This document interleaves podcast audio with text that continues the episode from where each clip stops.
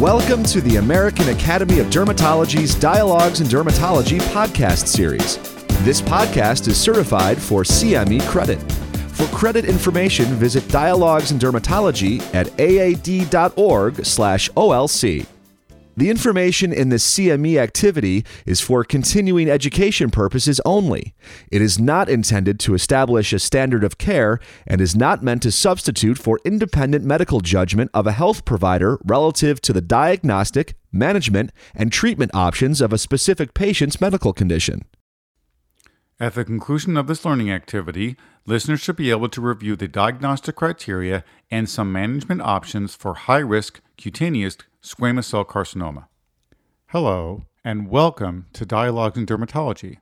I'm Dr. Todd Schlesinger, your editor in chief. We have another exciting podcast for you today. We hope that you enjoy. Cutaneous squamous cell carcinoma, or CSCC, represents a growing proportion of keratinocyte carcinomas, with some studies indicating a 1 to 1 ratio with incidence of basal cell carcinoma. High risk CSCC refers to tumors with greater likelihood of recurrence, metastasis, and death. Because these tumors are not included in national cancer registries in the United States, it is difficult to accurately quantify the percentage of cutaneous squamous cell carcinomas that fall into the high risk category, though it may be close to 5%. Given the increasing incidence, it is important for clinicians to identify and appropriately manage these patients. In this episode of Dialogues in Dermatology, Dr. Sumaira Zareen Aasi and Dr. Silvina Pugliese discuss diagnosis and management of high risk CSCC. Hello, everyone. Thank you for joining us today for this episode of Dialogues in Dermatology. My name is Silvina Pugliese, and I'm a clinical assistant professor of dermatology at Stanford. I have the distinct pleasure today of interviewing one of my wonderful and esteemed colleagues, Dr. Sumaira Aasi. Dr. Aasi is a clinical professor of dermatology and director of Mohs and dermatologic surgery at Stanford. Today, we will be discussing management of high risk squamous cell carcinoma. Dr. Aasi, thank you for being here today to share your expertise. Dr. Pugliese, it's an absolute pleasure. Thank you for the invitation and for that kind introduction. Wonderful. So, diving in, can you set the framework for our readers? Can you define high risk squamous cell carcinoma for us and uh, perhaps tell us what percent of all of the SCCs that we see fall into this category? Sure. Um, as we all know, squamous cell carcinoma is the second most common non melanoma skin cancer, and there's probably over a million tumors that we see. I think the way that we're thinking now about squamous cell carcinoma is really thinking of lesions more towards even maybe three categories, not just low risk and high risk, but maybe low risk, high risk, and some very high risk. And I'll define that a little bit. I think what's challenging for all of us to take care of these patients is finding that very small percentage of patients that may have a cancer that has the potential to have a bad outcome, such as regional disease or even metastatic and distant disease or death, essentially. And so, because we see a high number of squamous cell, the ones that we worry about are a very low percentage. So, I, in studies, it seems to be that it, it's about 5% of squamous cell carcinomas that are going to behave badly will have high risk, uh, sort of these features, or may have regional disease or metastatic disease. And hence, it's sort of trying to find that needle in the haystack with these small percentage of cancers.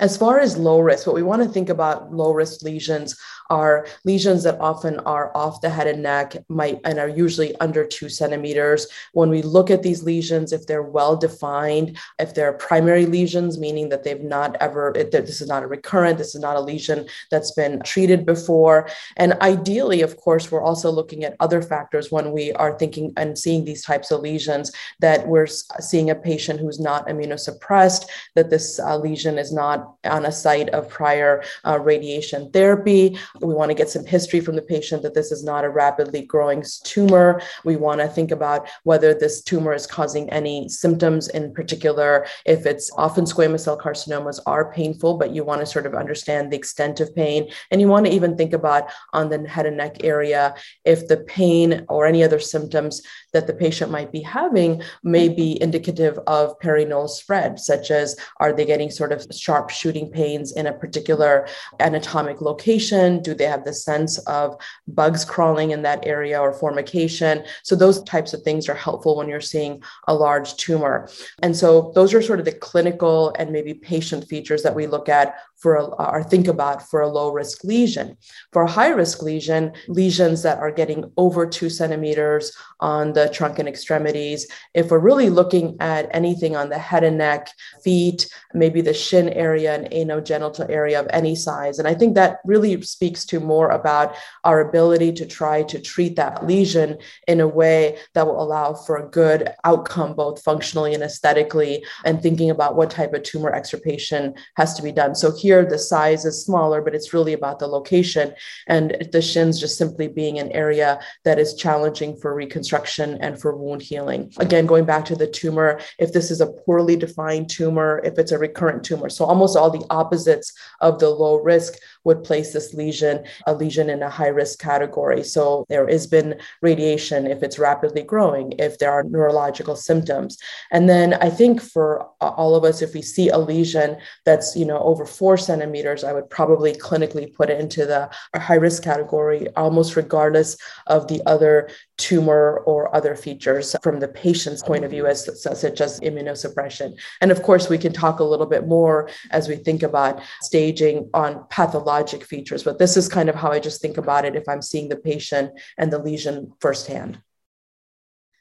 This is also helpful. And so much of what you mentioned, like you said, is what you're seeing with the patient clinically and also based on the history, which is really helpful to have an idea of what that pre test or pre biopsy probability might be of this being a higher risk squamous cell cancer. Can you just clarify for me what you would classify as a very high risk squamous cell cancer? Yeah, I think a high risk, again, when we're looking at it clinically, we think of uh, something uh, larger than four centimeters. And this is the newest definition from the NCCN of what we consider high risk. But also, I think that's where some of the features that we look for on pathology are going to be very helpful for guiding us into thinking about how we're going to manage this patient. So, if this lesion is poorly differentiated, if it has some of the histologic features that we know are bad players in squamous cell carcinoma, such as desmoplasia. If this lesion is more than six millimeters deep, if you're measuring it essentially like the way you measure Breslow depth, which is from the granular layer on an adjacent normal epidermis down to the very base of the tumor, if there's invasion beyond the subcutaneous fat, if you're seeing tumors within a nerve sheath and these nerves are lying in the dermis or deeper, which are often nerves essentially that are over 0.1 millimeters. And anytime I see a tumor pathology, pathology that has lymphovascular involvement or LVI invasion, I think that is something that already puts me at high alert that this is a patient who could potentially have regional disease and poor outcome. Perfect. That's really helpful. I know that we've discussed staging before and briefly touched on it, but it's always helpful to review and always helpful for me to review. So, can you tell us for listeners who do not commonly stage cutaneous squamous cell cancer, can you discuss which staging systems you utilize and how and when you use them?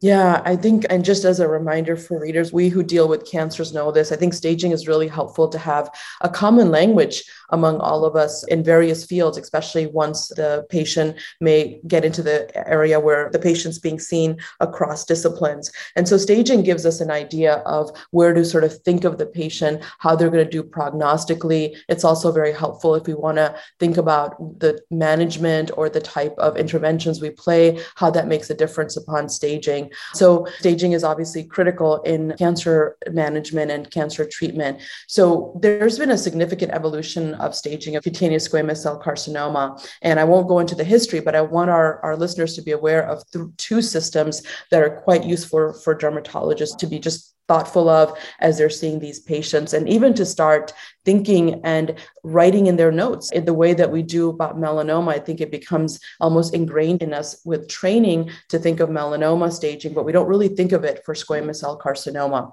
So, the two staging systems that I want to mention are the American Joint Committee on Cancer or the AJCC 8 system. Again, as a reminder to our listeners, this is limited to squamous cell carcinoma of the head and neck, cutaneous squamous cell carcinoma. The AJCC, like all of their other cancer staging systems, is based on the TNM or tumor node metastasis categories.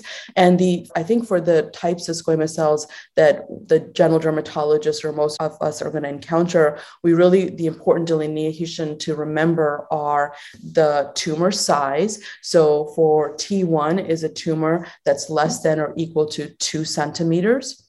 Then it d- divides into two T2A, which is a tumor greater than two centimeters and less than and equal to four centimeters. And then T3 are the tumors that I really worry about and the ones that I'm thinking about. Okay, do I should I be thinking about things like imaging? Should I think about how I want to treat this patient, how I want to follow this patient, and do I want to think about multidisciplinary care? And so the T3 tumors are tumors that are greater than four centimeters, or they have minor bone erosion or cortical cortical bone erosion, or there's perineural invasion. Uh, this is tumor cells, again, uh, involving the nerves or in the nerve sheaths of nerves that are deeper than the nerves in the dermis. And they tend to usually be over 0.1 millimeters or larger. So that kind of fits together.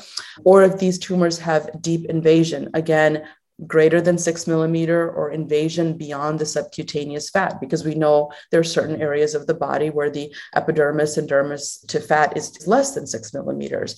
And then finally, the ones that we probably aren't going to come across too often as dermatologists, but we may, are the T4, which is essentially gross cortical bone erosion or bone marrow invasion so that's the AJCC8 system that recently came out. I think it's been a, almost two or three years now, at least, and that's very helpful for categorizing cutaneous squamous cell carcinoma.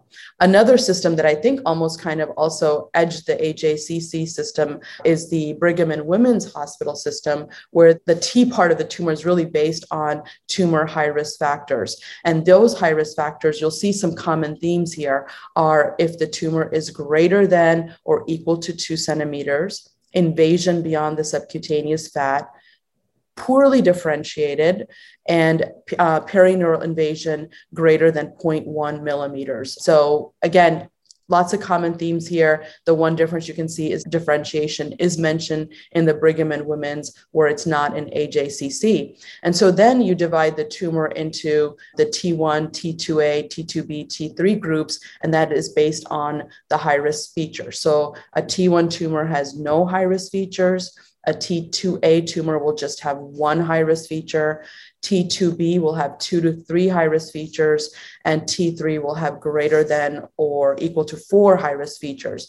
And so, again, I think, you know, just thinking of all these numbers and these sort of details that I threw out, what you want to think about is Am I seeing a lesion that's over two centimeters? Am I seeing a lesion that where I'm worried and I can see from just feeling it or having a sense clinically or from pathology, obviously, is this going beyond the subcutaneous fat? And then is my pathologist telling me about whether there is perineural invasion, lymphovascular invasion, and then just sort of also keeping in mind, as we mentioned, the patient characteristics. Is this patient immunosuppressed? That's always going to put me a little bit on higher alert.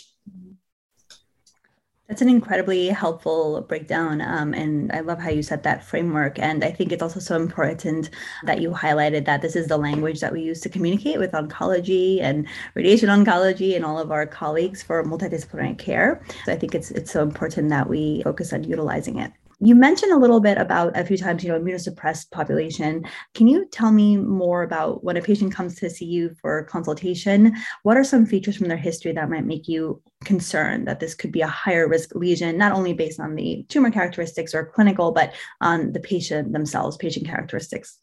Sure, absolutely. I mean, I think when I look at the patient, I think as dermatologists, we're kind of tuned to seeing, just get a sense of this patient's sort of skin type and what their risk factor would be for developing skin cancer, the amount of sun damage, actinic damage that we're overall seeing. But within just getting to know that patient and finding out about their history, you know, it's important for me to know whether this patient is under any immunosuppression category. So we're seeing that more and more people are getting organ transplants, so organ transplant recipients. And then within the solid organ transplant recipients, I like to also break it down in my mind and say, okay, am I seeing a patient who's fair skin and has a heart transplant or a lung transplant? Because we know those solid organ transplant patients are tend to have much sort of higher immunosuppression therapy, more aggressive immunosuppression therapy than possibly a liver transplant or possibly even a kidney transplant. I also want to think about those patients long term. Those are the people that I'm not going to be able to sort of modify or talk to their transplant physicians and trying to modify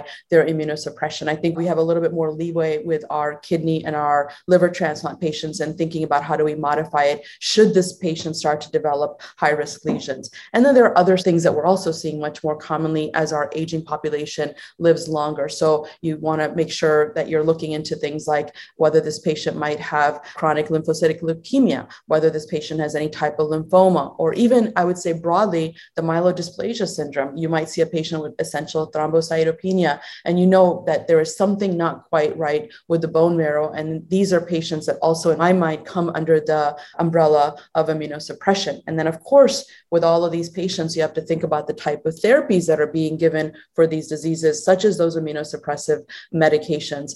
And lastly, not as commonly, but just to keep in mind, we also see patients that might have certain genetic syndromes. So, patients with xeroderma pigmentosum, we don't see this very commonly, but we learn to sort of remember this in our board examinations, the familial eruptive KA syndromes. And if you're often someone who is seeing patients in a tertiary care setting, you're definitely will come across our patients with recessive dystrophic epidermolysis bullosa, even junctional EB, and these patients can obviously have devastating squamous cell carcinomas. And finally, I think the other thing to think about is just am I looking at a site where there's been previous radiation? You want to look carefully, just in general, for non melanoma skin cancer. And then medication use that, again, most of it often deals with immunosuppression medication use. And within that, I think about the drugs I really don't like, such as azathioprine. And it's interesting to see that as the immunosuppressive regimen has changed over time for our organ transplant recipients, we're actually seeing differences in their development of skin cancer which is great for our patients. That's a wonderful and very comprehensive list. Thank you for that. I wanted to ask from the general dermatology perspective, let's say you see a patient in clinic and you're going to biopsy this lesion. Do you have any recommendation for what the initial biopsy of a lesion suspected to potentially be high risk should be? Do you find that, for example, partial biopsies ever hinder accurate diagnosis, kind of how we think about for melanoma? I would love your perspective on that. I love that you asked me this, Dr. Pugliese. This is like a crusade of mine. You know, I think I trained with wonderful mentors that kind of just terrified but educated me into really thinking when I take my instruments on how I'm going to biopsy a pigmented lesion. And I really want our next generation and the further generation of our dermatologists to really think about that when they are looking at a lesion that they think might be a squamous cell carcinomas. Because I think, in a way, when we think about melanoma, we think of our biopsy biopsy as a way to help stage the, the patient, but we never think of it for the squamous cell carcinoma. We think of it as a diagnostic biopsy. But I think we're pretty good at diagnosing something that looks clinically like a non melanoma skin cancer and possibly a squamous cell carcinoma. We really want to think about helping us manage this patient and stage this patient better. So I think if you're seeing a lesion, obviously that is greater than even a centimeter that you know is probably going to need further surgery, I would just encourage our listeners to not be afraid to really go for that lesion and take as much of the lesion as you can. If it feels like it is more than what you're looking at, it might be an epidermal lesion or a squamous cell carcinoma in situ. Really try to include the reticular dermis and the subcutis if possible because that is the pathology that's going to really help us. That sample is going to help you guide the patient into the proper treatment. And also, to be fair to our pathologists, give them the type of tissue that's going to help them provide us with the details that we think are going to be important to us. So, you know, again, the for lesions that you're seeing that are greater than two centimeters that you're worried about, definitely try to get as much, if not all of the lesion, try to get to the fat, and then encourage your, for first of all, make sure you're sending that pathology to someone who is a dermatopathologist or a pathologist or even a dermatologist who's very experienced and skilled at interpreting cutaneous neoplasm. So think about where that biopsy is going. And then, you know, kind of encourage your dermatopathologist or your pathologist, if they're not doing this already, by peppering them with questions like, tell me a little bit about the differentiation, the depth. Was did you notice uh, perineural invasion? Are there other histologic features? And you can put those questions in that requisition and kind of force the pathologist's hands to answer that. But again, if you're not giving them a good amount of tissue, all of these questions or these details become moot and essentially. That's very helpful advice. I think we've all had cases where the biopsy maybe showed, you know, at least squamous cell cancer in situ, but clinically it was a much larger lesion. So it's very helpful to kind of have that go ahead to take these larger biopsies as for diagnostic purposes. So once you've seen the patient and you've obtained the biopsy and you've identified a high risk squamous cell carcinoma, what are your next steps for management? Then I again I take the lesion clinical features of the lesion and the pathologic features of the lesion and the location into account. I think one of the things that we are still sort of trying to figure out is when we should image this patient. You know, are we and, and trying not to image too much and increase healthcare costs unnecessarily, but also I think we tend to not think of imaging enough as dermatologists, and we may under image and go straight straight into treatment without thinking of imaging. So I think if I see a lesion that feels more extensive, I'm worried that there may be some more soft tissue involvement that I'm sort of appreciating or sensing on physical exam. If any time a lesion's fixed, if it's whether it's on the bony skull or anywhere near the orbital rim, and I feel that the lesion, there might be some bony involvement, that's a patient that I'm going to want to get imaging on. And then oftentimes I think of uh, large lesions in high risk locations near sort of lymph node basin. So for me, I think about large squamous cell carcinomas near the temple, and I'm worried about the parotid involvement, or of course, mucosal squamous cell carcinomas in the lip that often uh, these are patients that might be seen both by dermatologists or head and neck surgery colleagues. These are high risk lesions. And so a large size there is going to sort of force me or want me to get some imaging done. And the way to think about imaging is really if you're concerned about bony involvement, then a CT scan with and without contrast, if the patient's renal function can handle it, is very helpful. If you're trying to, if you're worried about lymph node involvement, then again, CT is with and without contrast is, is helpful. If it's more a soft tissue concern, then, or if the patient has clinical features or concerns for maybe perineural spread, then getting an MRI is usually helpful. And again, with any of these, be helpful to your radiologist, pick up the phone or make sure you comment on what you're looking for because some of these features can be difficult to find, particularly perineural spread, unless the radiologist is, is really adept and looks for these features. And that's helpful, and I like how you uh, you know continually emphasize communicating with all of the different players in the patient care, like radiology and oncology. And then, so you after you have your imaging, what do you generally uh, recommend? Of course, it would be contingent on the results of that imaging, but um, can you talk a bit about some of the treatment options? Yeah, absolutely. So I think for the vast majority of lesions, as I mentioned at the beginning, and as you know, are our low risk lesions.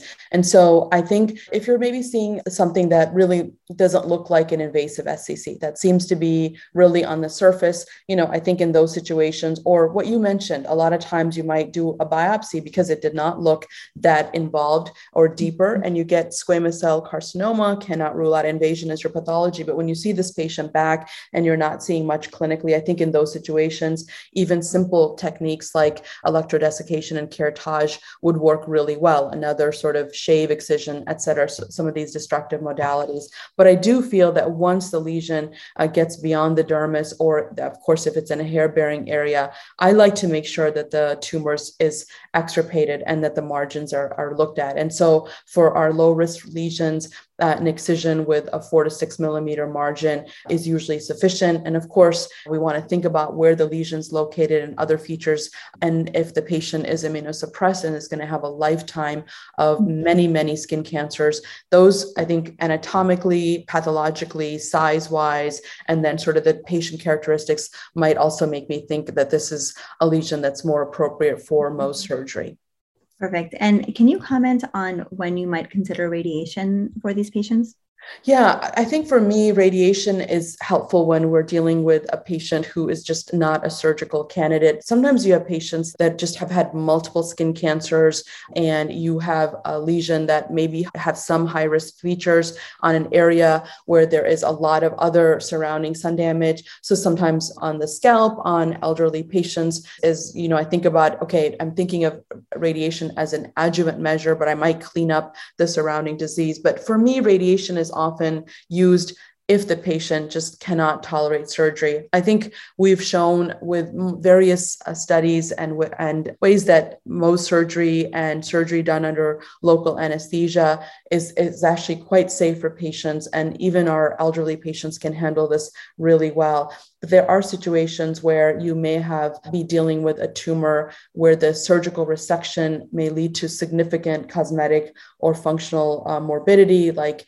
exenteration or things like that in other areas. So, you know, there are times where then for that patient, radiation plays a role. I think for me, again, I tend to use and think about radiation most often as an adjuvant to surgery when I see that there is disease that had quite a bit of microscopic spread. And even with, uh, with good Mohs sections, I'm concerned that the tumor might be discontiguous and I'm not necessarily seeing the margins as well as I should. If I see significant perineural disease, now these are not places that we have clear cut um, guidelines. But again, this is the kind of patient I want to discuss with my radiation oncologist and, and sort of say, you know, I'm concerned about these, but we know that radiation has some serious side effects. And in certain places of the body, there's only a certain amount of radiation that the patient can really have over a lifetime. So, is this the squamous cell carcinoma on the patient that I'm going to really think about using radiation for? It's a really wonderful and, and very pertinent point for a lot of our patients with many squamous cell cancer than a lifetime risk of developing more. So, once you've treated this high risk squamous cell carcinoma,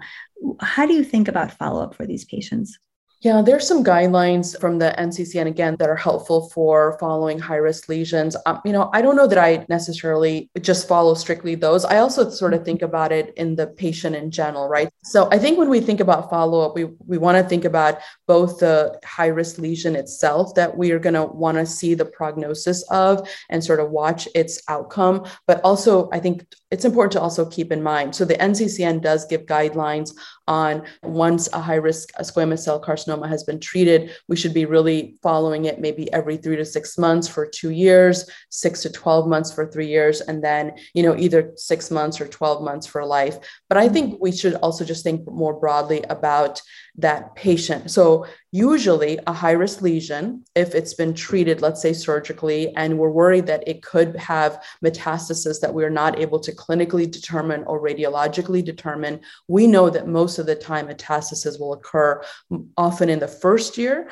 of diagnosis or up to maybe a year and a half to two years. So, I think following that lesion every three to six months or really something in, along that category within that first two years is important because you will then hopefully be able to pick that up. You can also teach your patients what to look for in terms of regional or lymphatic disease and have them contact you right away. And that patient is still in a category where they're very treatable. And then beyond that, I think once you are thinking beyond the first two years, usually that's a patient that is going to have other skin cancer. So I think even in that situation, no matter how much further along you're going to follow, I think that's a patient I want to set my eyes on at least every six months for life if they can handle coming in to see me. And obviously, there's no barriers in terms of insurance and payers and things like that. Dr. Aasi, this has been so incredibly enlightening and helpful. Thank you for running us through definition of squamous cell, high risk uh, squamous cell carcinoma, what to think about in terms of patient characteristics, clinical appearance and history,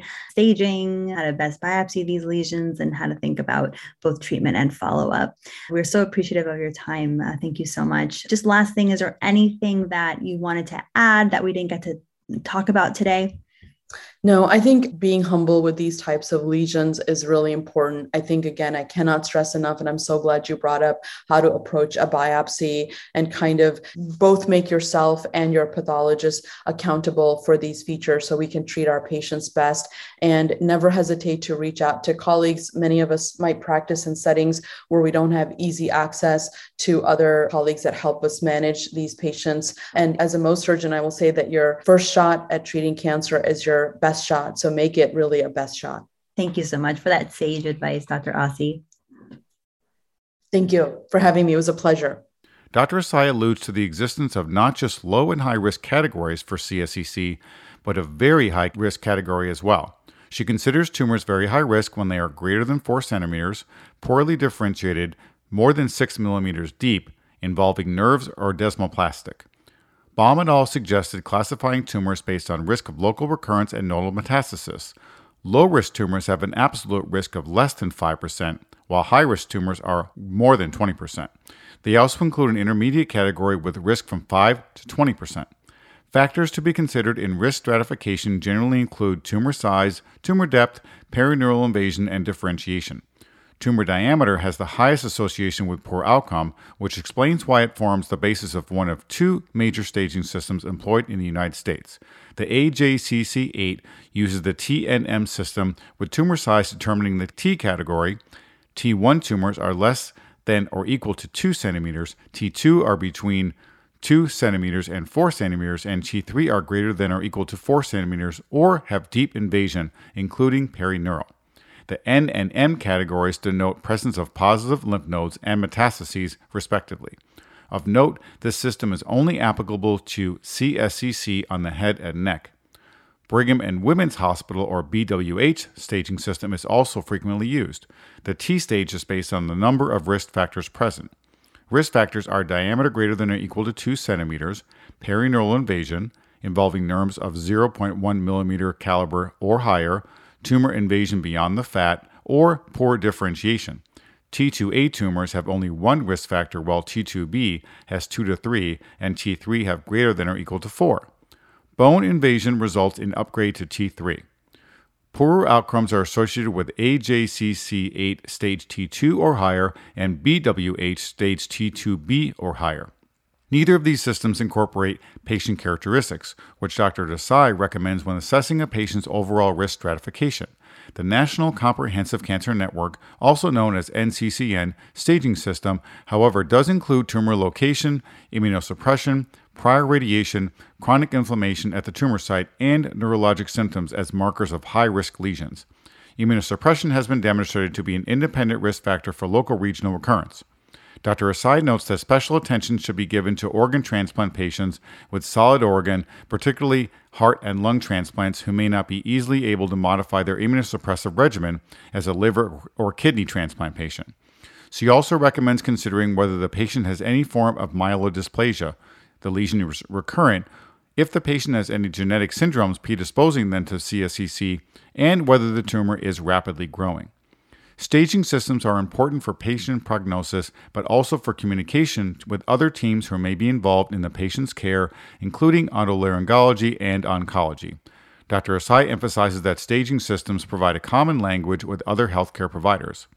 She also notes the importance of close communication with your dermatopathologists. She notes that biopsy for suspected CSCC should include the reticular dermis and fat, if possible, for accurate pathologic staging. Dermatopathologists should be encouraged to report depth, perineural invasion, and differentiation for every CSCC. Dr. Aasi cautions that as dermatologists, we may underutilize imaging in the initial staging of CSCC. Recommendations vary, but generally imaging should be considered in patients with AJCC 8 T2 or higher, or BWH T2B or higher, or in any patient with clinically palpable lymphadenopathy. For concern of bony involvement, such as a fixed lesion, or lymph node involvement, such as a positive clinical exam or high risk location, Dr. Aasi recommends CT with and without contrast. MRI is useful when perineural invasion is suspected. These patients may report paresthesias or formication. Guidelines for treatment are similar in the United States and Europe, with all advisory panels recommending surgical excision with negative margins, re excision for positive margins when feasible, and radiation therapy for poor surgical candidates. Dr. Aasi considers location, pathologic characteristics of the tumor, size, and other patient characteristics like immunosuppression when assessing for Mohs micrographic surgery, or MMS. Evidence suggests lower recurrence rates after MMS, and the American Academy of Dermatology recommends MMS as first line treatment for high risk cutaneous squamous cell carcinoma. Dr. Aasi thinks about adjuvant radiation for patients with suspected discontinuous tumor or significant perineural disease, although no clear guidelines are available guiding the use of adjuvant radiation.